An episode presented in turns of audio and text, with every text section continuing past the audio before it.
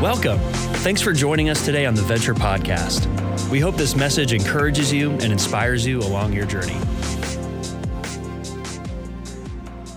Well, I know that uh, we've been in this series on Cocoon, and we're about to launch an incredible series, The Case For, where we're going to have Lee Strobel. We're going to look at key issues regarding evangelism, questions people have about Christ, the Bible, about miracles.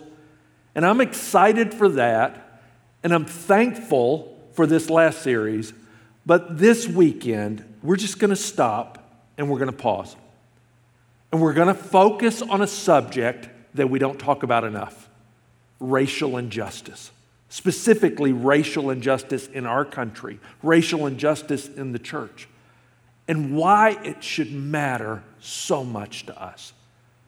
Uh, the events of the last two weeks, when on March 25th, George Floyd, that video that emerged of George on the ground, and for eight minutes and 46 seconds, a police officer had his knee on his neck. I don't know if you've watched the whole video. I'd encourage you. It is hard to watch, especially when you think of that long a period of time. And in it, it, it has erupted again in our country this pain and the trauma and the frustration and, and, the violence that we see and the protest. And as we look at it, there's a part of me, there's a sense of sadness. You know, I grew up in the South. The city I grew up in, Memphis, Tennessee, when I was one years old, Dr. Martin Luther King Jr. was shot standing on the balcony outside of his hotel room at the Lorraine Motel. And the impact that had on our country, and especially on Memphis as a city, the stain that it left, the racial tensions that you felt growing up as we wrestled with it. And I got to tell you, there's a sense of sadness as I look up, and here we are 52 years later. I'm in California and yet you still feel that pain and the trauma. I can understand why black men and women are coming forward and they're going, it, it's enough. I can understand why they're calling all of us to look at this, to deal with this, especially in the church. I, I got to tell you, I got a sense of trepidation even in a message like this. I recognize my perspective is so limited as a white man speaking on this. And I really would encourage you, there are so many strong black pastors and leaders that you need to listen to. Guys like Bryan Loritts and Mike Todd and Eric Mason, Dr. Tony Evans, incredible speaker, or Miles McPherson. We need to hear from them because they bring power, they bring perspective that we need. But as your pastor, I can't be silent. I think sometimes in the white community, we're so scared of saying something the wrong way that we don't say anything at all. And that has devastating consequences. I want you to listen to the words of Reverend Lawrence Aker III.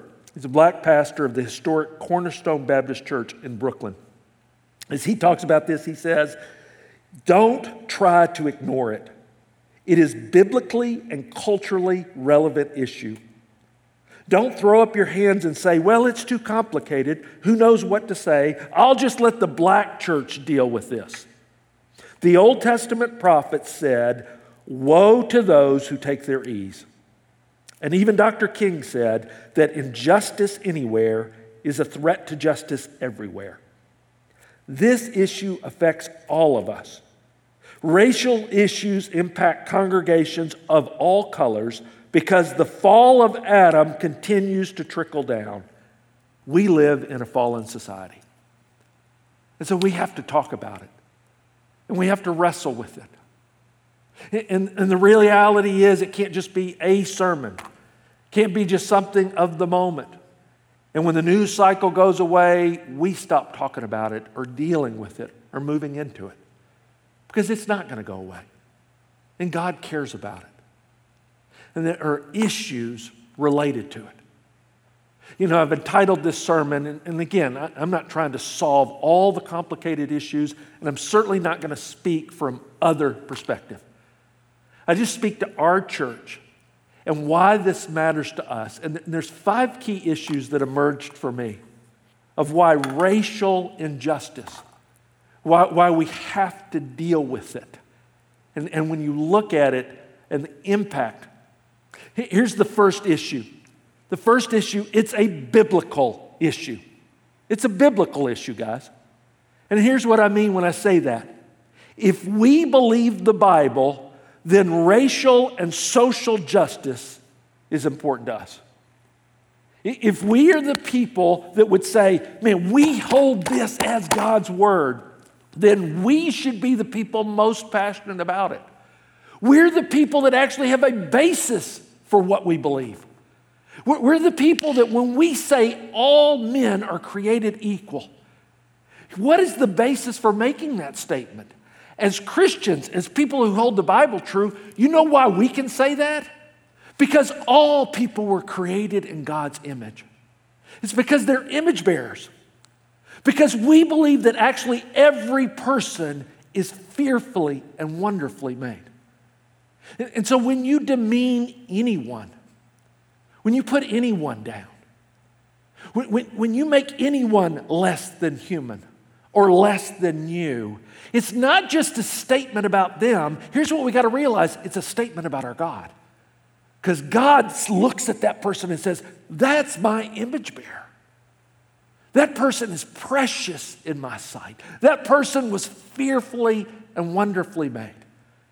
That's why when it describes around Jesus' throne, the description there, it says there'll be people from every tribe and every tongue and every nation that the glory of God is manifest so that we can see across all cultures, across all races, across all people, the glory of our God as his image bearers. And on that day, we will be fully redeemed in it.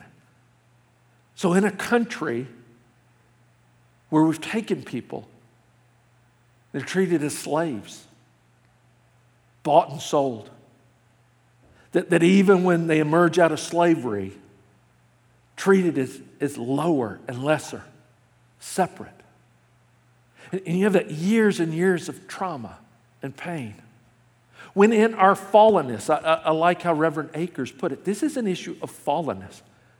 I was reading one study, it said every child is born with a natural bias, even a racial bias, but it emerges as racism if we don't speak into it and call out and recognize it and be honest about it. See, this is a biblical issue.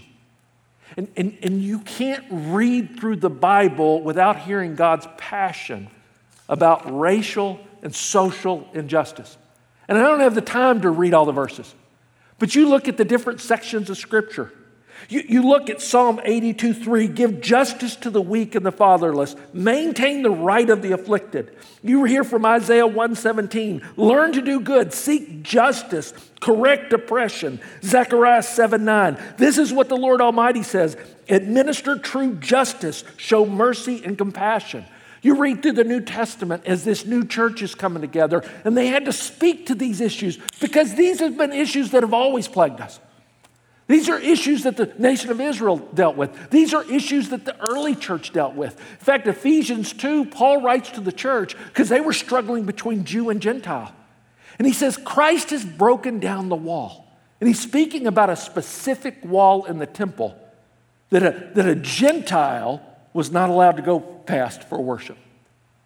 And Paul says, No, Christ broke that wall down. We don't have that kind of separation anymore. And yet, even though it, it says that in Scripture, we often experience that in our church. So we have to address what God says in it. You look at James 2, where he speaks so forthright. He says, My brothers and sisters, believers in our glorious Lord Jesus Christ, you must not show favoritism. You guys, these, these are just sampling. This is a consistent theme through Scripture. In fact, I'd encourage you, there's a section of Scripture that speaks about it the most the prophets. The prophets. And, we often think of prophets as the ones that they're telling prophecies of the future. That's part of what they did. It was actually a small part of it. That's called foretelling. They're going to foretell the future. You know what the bigger part of their role was? It's called forthtelling. I have to tell you the truth about what's going on. You know, as you, you read through the Old Testament, in particular, and the books of the prophets, I don't know about you, a lot of times I've done Bible reading plans, read through the Bible in a year. How many times have you had your Bible reading plan die when you get to the prophets? It just seems like they go on and on and they're long and they feel grumpy all the time. Always in a bad mood. Why is that? It's because of this issue. More than anything else, as they look at the people of Israel, over and over, you'll hear the prophets say, You're doing the right sacrifice. You go through the right motions. You do the right worship. But how are you treating others? How are you treating the oppressed? How are you living this out? You know, one of the best verses around this, Micah 6 8. He's told you, old man, what is good and what does the Lord require of you? I, I don't know, when I was growing up, this verse was a song. And we sang it. It was kind of a light song. He has shown thee, oh man, what is good and what the Lord requires of thee, but to do justly and to love mercy and to walk humbly with our God. Poor version of it. Nice songs, great way to memorize scripture. But you know, when we were a kid or we were in youth group and we were kind of singing the song, it was just kind of this sweet song. You love that. Oh, yeah, I love that song. We never really put it in context. When he says, why is he answering this? He's answering this because the writer, Micah, as he's prophesying, the, the people are asking, What do we have to do to be right with you, God? God, why are you upset with us? Do, do, we need to do more sacrifices? Do we need to bring you a thousand bulls? Do we need to sacrifice our firstborn? They keep going up and up and up if you look at the verses right before this. And then Micah just speaks out and he goes, Whoa, whoa, whoa, whoa. God told you what you need to do. Don't act like you haven't been told. And, and look what he says three things. And look at the very first one do justice. Do right by people. Do for those who, who can't do, for the oppressed, for the looked down upon, for the immigrant, for those of other race. See, God cares passionately about these issues. And notice what he puts in this. He doesn't say feel justice or even speak about justice, it's something you do. It's something you do. It's one of the things I've appreciated about this generation. I know people talk about millennials and next generation and all that's wrong with it. You, you know, the one thing I love about them, they want to do something. They don't want to just talk about something, they want to make a difference. They want to see change. And, and the key of it is right now is not just doing something quickly, doing something during the news cycle, but consistently moving into it. Justice is something you do. You love kindness. This word is actually mercy. You love mercy. You love to extend to others what God's extended to you. It becomes your heartbeat. And I think this last phrase is so important right now. You walk humbly with your God. You walk humbly before Him, recognizing your own fallenness, admitting your own bias being willing to confess where we've hurt and done wrong. And I know that's different for different people in that, but if we lived out the core of this verse, if we embraced what this really meant, you know, nobody lived this out better than Jesus Christ. Nobody spoke to this issue more directly. Guys, there's, there's a reason Jesus would, would tell a story like the Good Samaritan. There's a reason he chose the Samaritan as the hero of the story. Because that was the person for the, his audience they looked down upon. That, that was a group they considered less.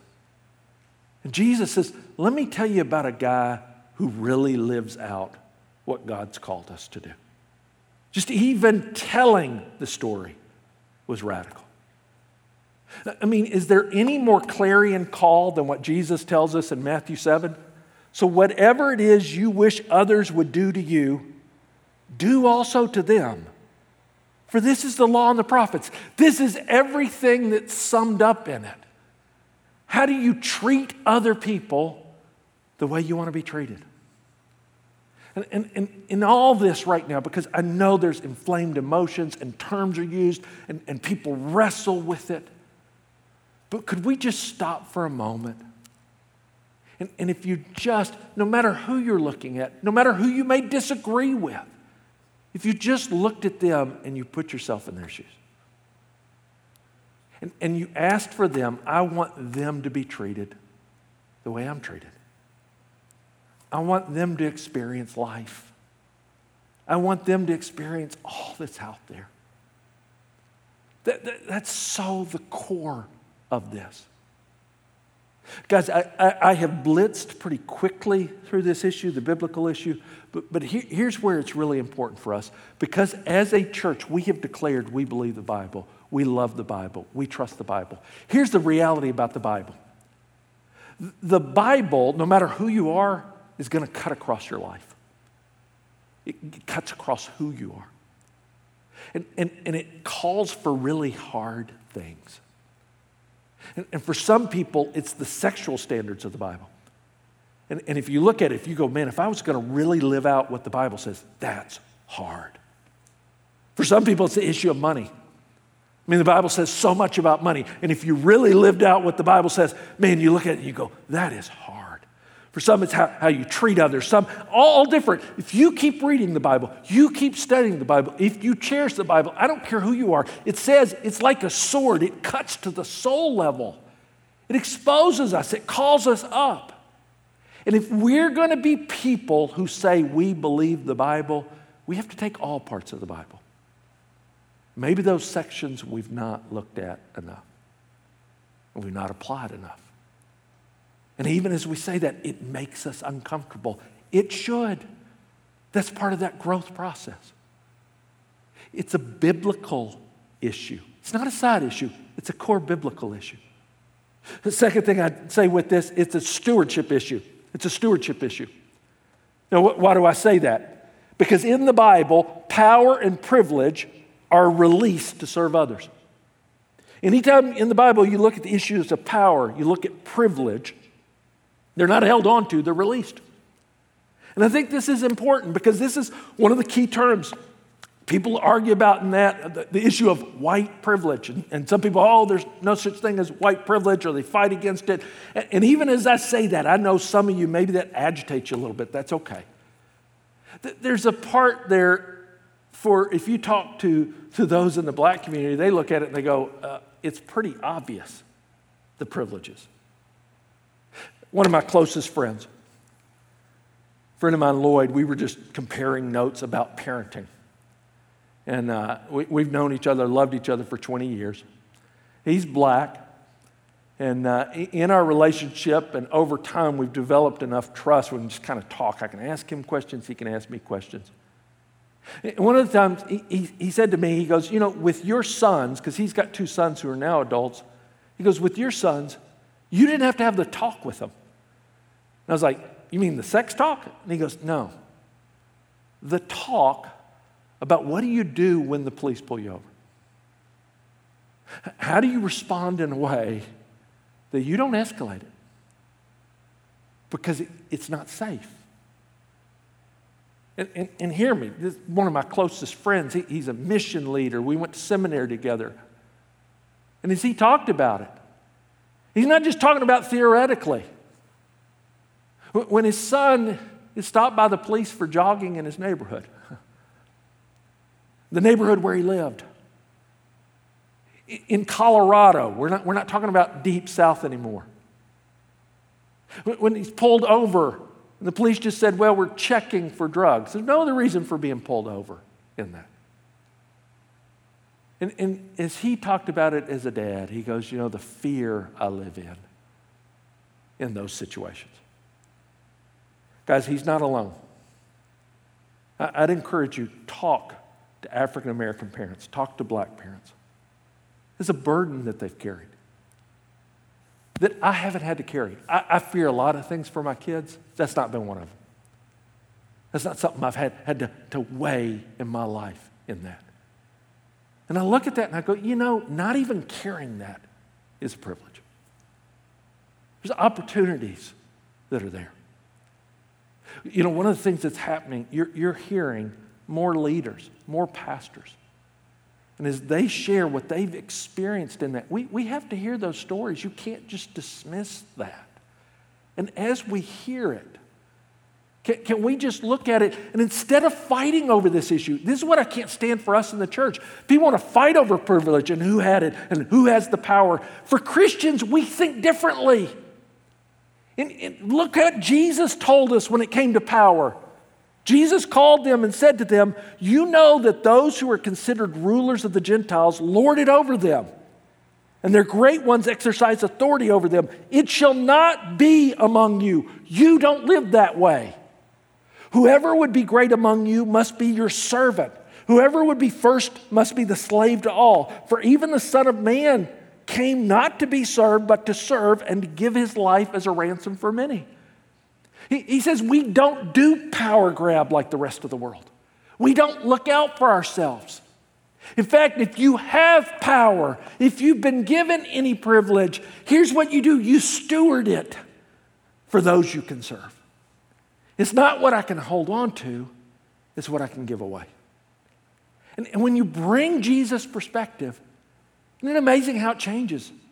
Isn't it amazing how he lived? I mean, think about it for just a moment.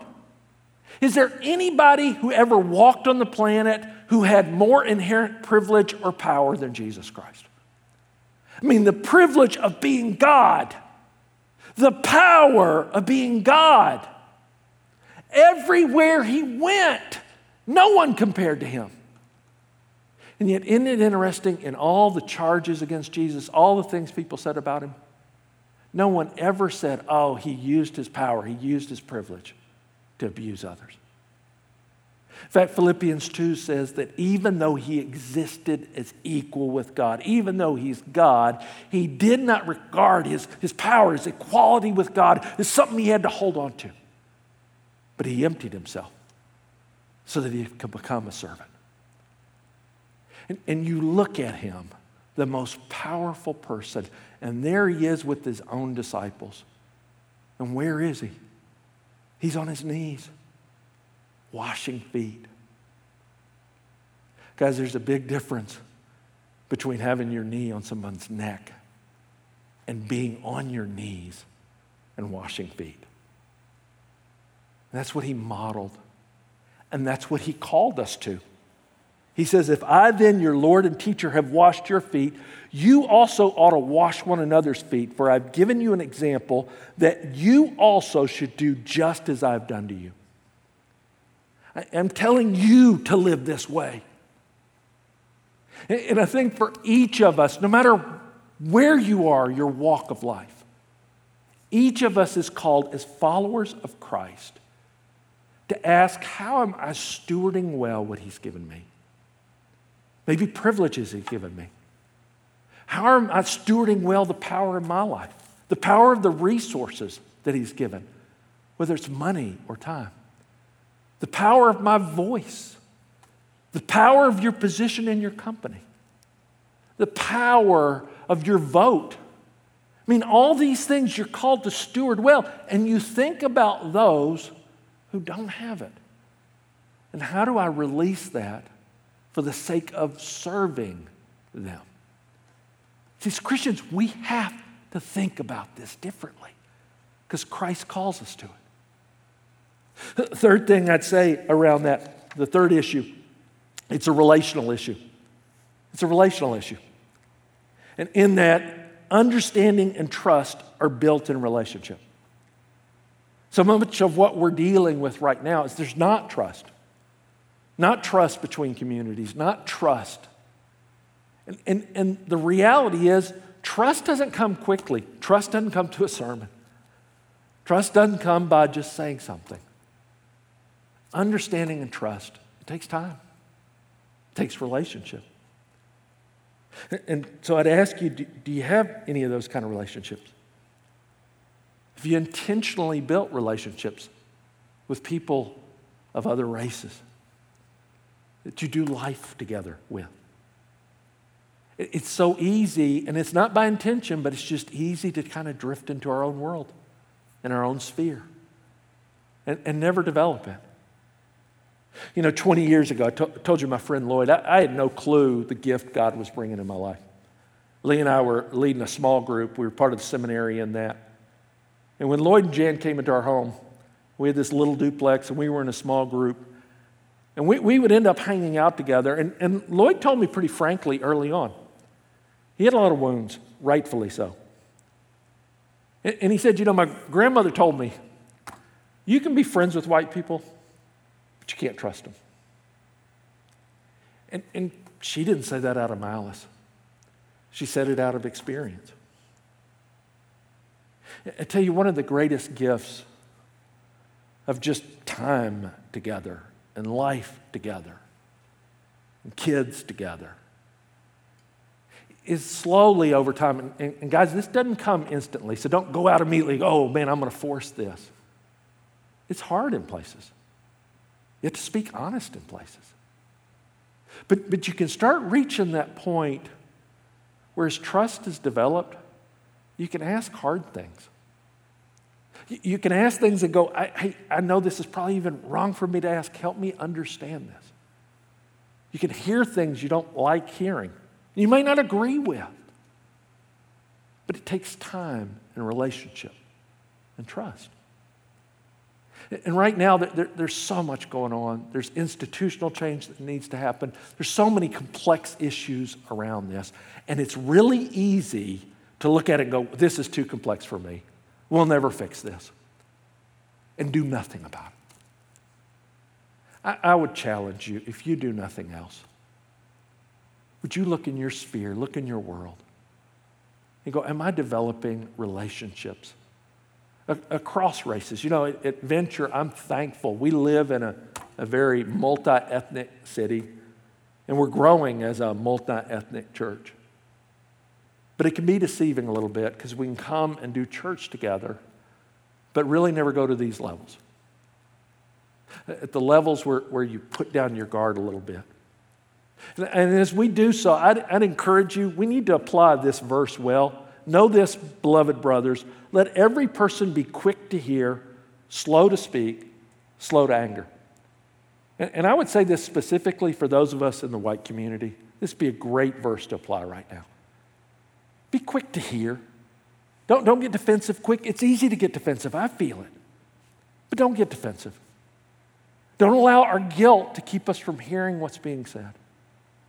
Everything that inflames so quickly and the terms around it. I mean, you take a phrase like Black Lives Matter. And I know even as I say that, for some of you, kind of we go on edge, but let's talk, let's be honest. I mean, as that phrase was put forward, you know what was responded to often, especially by the white community? You'd hear people say, somebody would say, Black Lives Matter. And then the quick response was, well, all lives matter. You know, when you make that response in that moment, you know what we've said or you've said? I don't really hear what you're trying to say. It becomes dismissive. You're saying in that, well, we, we're not going to focus on what's going on here. Let me take a, a similar issue on a different tack. What if I spoke up about an issue I really care about, the life of the unborn, and the atrocity of it in this country? And if I said, we need to talk about the unborn, we need to talk about the issue of abortion, we need to talk about the life of the unborn. And somebody said to me real quickly, whoa, whoa, whoa, whoa, all children matter. All children matter. And I go, yeah, well, yeah, all children matter, but, but we need to talk about what's happening here with this issue. And I go, uh, look, do you not care about all children? Let's just talk about all children. We don't really need to focus there. See, if that was a response, I'd be really frustrated. Because there's a place to stop and go, we need to focus here. And I would just encourage us there's a place to stop and say, Black lives matter. the lives of people like George Floyd, the lives of Ahmaud Arbery, the life of Breonna Taylor, who should be celebrating her birthday this weekend. The, the lives, I mean, I could go down the list of name after name after name Walter Scott and Eric Gardner and Rodney King. Can we just stop for a moment and go, that matters? And it matters to us. And we want to listen. Guys, for this really to be able to take hold, you got to develop relationship. And it's hard. And it's uncomfortable. But it's what we're called to do as the church, as the people of God. And, and in this season, even in this, some of you right now, uh, you're, you're probably typing out the email, I get it. Just be slow to speak. Can we just listen a little bit? And, and allow those who've been through this experience to speak to us and to lead in it. The next issue that you see around this, it's a missional issue. It's a missional issue. And here's what I mean our message to the world depends on our treatment of each other. God designed it that way. In fact, one of the most powerful verses around this is from Second Corinthians. Look at this. All this is from God who reconciled us to himself through Christ and gave us the ministry of reconciliation. God gave us a ministry where we're called pe- to people that they can be right with God, they can be reconciled. But notice in that, that God was reconciling the world to himself in Christ, not counting people's sins against them, and he has committed to us the message of reconciliation. We are therefore Christ ambassadors, as though God were making his appeal through us. Isn't that a powerful line? He says, You're the ambassador. An ambassador represents a country. An ambassador represents a people. When you go to a foreign country, you go to the embassy, you see the ambassador. They are the representative of that country. They tell that people what their country is like. And Paul says that God has made us the ambassadors so that people know what heaven is like. They know what, what his culture is like. He's literally making his appeal through us. And, and because of that, guys, we, we can't treat people in a way that they would look at us and go, hmm, I don't know if I trust that God. I don't know if I I can believe that message. That's why this is so important. It is the treatment because it doesn't reflect who our God is. And, and, and we have to own that and recognize it. And, and look at again, I go back to Jesus. If you want to learn from anyone, look how Jesus did this. Jesus didn't just teach on it, he also modeled it. Uh, one of my favorite chapters is John chapter 4. When, when Jesus is going through Samaria, and remember, Samaritans were the people that the Jews looked down on. Samaritans were the people that they stayed separated from. Samaritans were the ones they had the most strife with. And as they're going, Jesus sends his disciples to go get food, and he sits down outside of a well, and there across from him is a Samaritan woman. And in Jewish culture, you didn't sit together, you didn't talk together. Certainly not a Samaritan, much less a Samaritan woman. And what does Jesus do? Jesus looks at her and says, Hey, can you give me a drink of water? Does one of the most radical statements in Scripture. Because to cross lines like that, wait, to talk to a woman, to drink from the water that she would get. In fact, she says to him, You, you don't even have a cup. She looks at him and says, How are you, a Jewish man, talking to me, a Samaritan woman, and you want me to give you water and you're going to drink from my cup? Now, obviously, this is pre COVID and all that. But see, Jesus is doing something in that. He's stepping across lines. This is so important.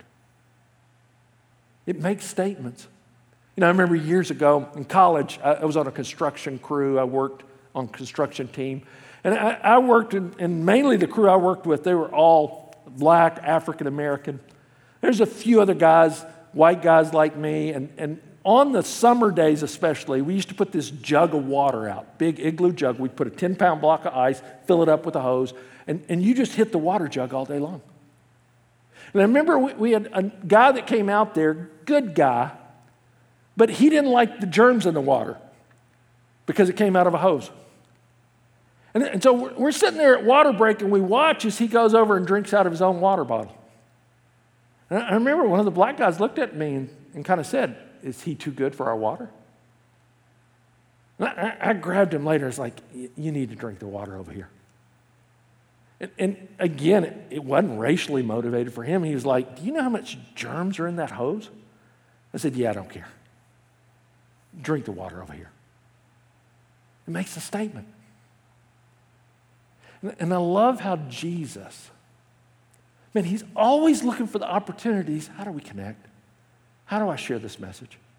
I don't care where the lines are. I don't care what people said. I don't care what I'm supposed to do according to society. In fact, his disciples come back and they're horrified.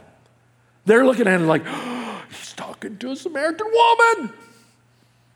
And they kind of pull him aside. They said, Jesus, come on, you need to eat. We went and got food. And he looks at him he says, You know what my food is? My food is to do my Father's will. I'm doing what sustains me.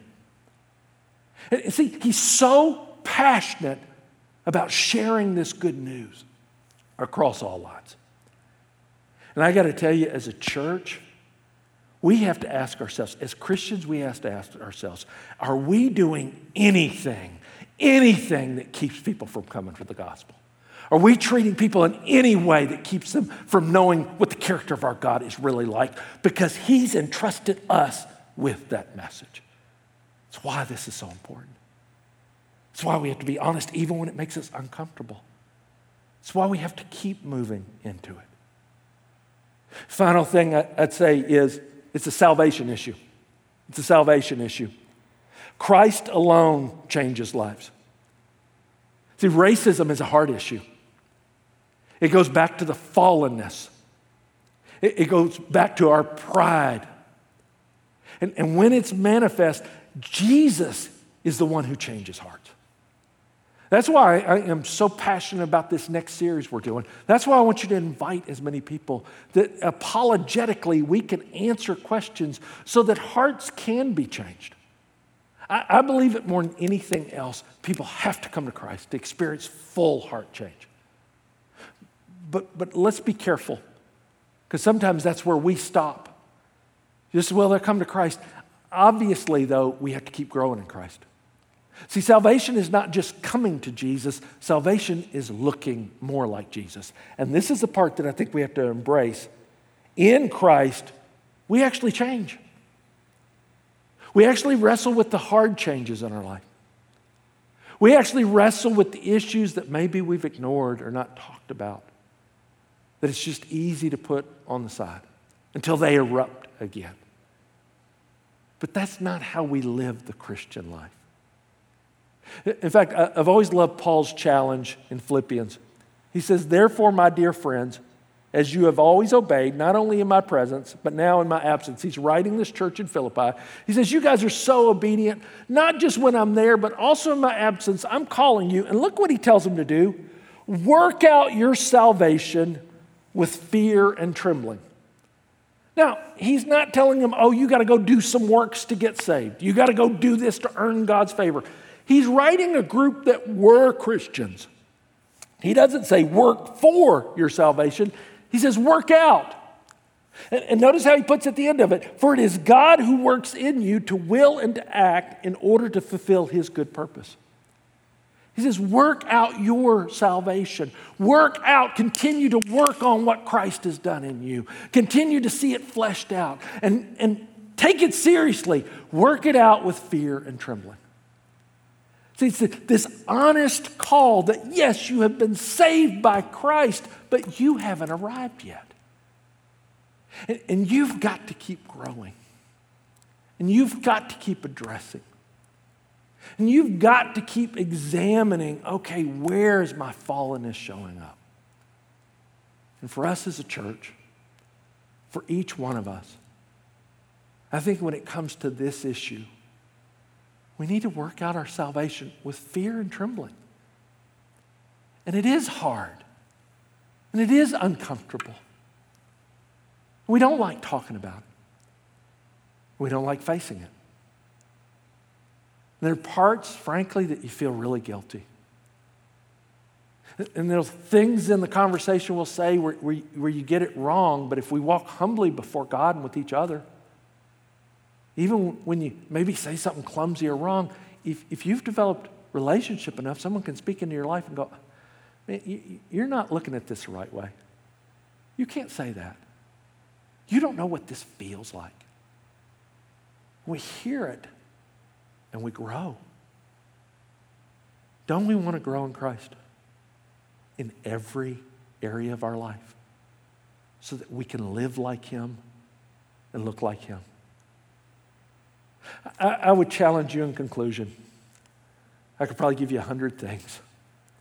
Here's what I would challenge you to do I'd ask that all of us take some time and get alone before God. In fact, I'd ask you to do this. Would you sit just silently before God for eight minutes and 46 seconds? It's a long time. It will emphasize to you how long it was that George Floyd had a knee on his neck. It's also a time to just sit there quietly and ask God, search me, show me, reveal to me. Because in Christ, I can change. Would everyone do that? And then with it, because I think the Holy Spirit will start stirring you. I know He's stirring us as a church. This isn't just about a sermon, this is about moving into it, and, and the proof of it will be over time. But I'd say this today do something, do justice. Find one thing you can get involved in, find one cause you can put your might behind. Think about how you're going to vote. Think about how you can help. Think about on a local level what God's empowered you to do because you have to steward that well. You know, as we close, one of the, the gifts of this week has been different leaders in our church, especially black men and women who, who've spoken up. Some have written me, some have come alongside, some have said, hey, hey, we want to help in this. And Mark Thorpe, who's in our body, I've so appreciated Mark this week. He, he has been uh, so good and forthright. He sent an email, and, and I loved in it. I just want to end this message with his email because it's, it's a poetic but poignant and pointed call. In it, just listen to Mark's words. He says, Love is active, and act is big. It is not blind. It does the right thing. It cares. It actively chooses to make a meaningful difference in the lives of others outside our circle. Indifference, and then again, that was in bold, is the opposite of love. It is insidious. It is a lethal, odorless gas. It is unseen but present. It is an inconspicuous, devastating disease that has the power to destroy our humanity. It is disregarding and dismissing those outside our circle. It actively chooses to dismiss the dignity, the pain, the frustrations, the struggles, and yes, the hopes and desires of a people. Indifference is apathy in action. Then he closes with these last lines choose a side. Choose love and not apathy. Choose to stand up for others, especially those outside your circle. Choose not to return evil for evil. Choose to be a blessing. Choose to be actively engaged. Choose to change and make changes. Choose to be a difference maker. Choose to be uncomfortable. Choose to act right now and to continue to act. Let's pray. Father, I come before you and I lift this message. Lord, where my words have not been accurate, where I've spoken in ways that cause hurt, I, I pray that your grace would go before me. But Lord, where my words have been uncomfortable and even agitating, where we need to be agitated, I pray you would. Where we need to hear the strong voice of your prophets and of your word, where we need to live out what you lived out, Jesus. I pray you would teach us to do justice and to know how to do that well. Lord, we confess we, we don't. And so I pray that you would raise up new leaders. I pray that we would listen to voices maybe we've ignored. I pray that you would bring your church to the forefront. That we wouldn't wait for the government to do something. We wouldn't wait for somebody to come alongside and, and do this, but as your church, we would live this out. Lord, I pray you direct our hearts on a personal level. We have the privilege here at Venture of having people from all different countries, all different races. Lord, would we take those hard next steps to form real relationships with each other, to do life and to learn from each other? Lord, finally, I, I just pray missionally for our witness where we have heard our witness, I confess. I pray that we would show the world the kind of God that you are that the reconciliation we have with you would show up in the way that we treat each other. So, Lord, we, we lay this and I pray this, and I pray that it would start with me. Don't pray this as a message for others to follow. Continue to do your hard and good work in my heart. And we pray this in Christ's name. Amen. We hope today's message encouraged you in your journey of faith. To keep up with the latest messages and what's happening, make sure to subscribe to this podcast and visit venture.cc.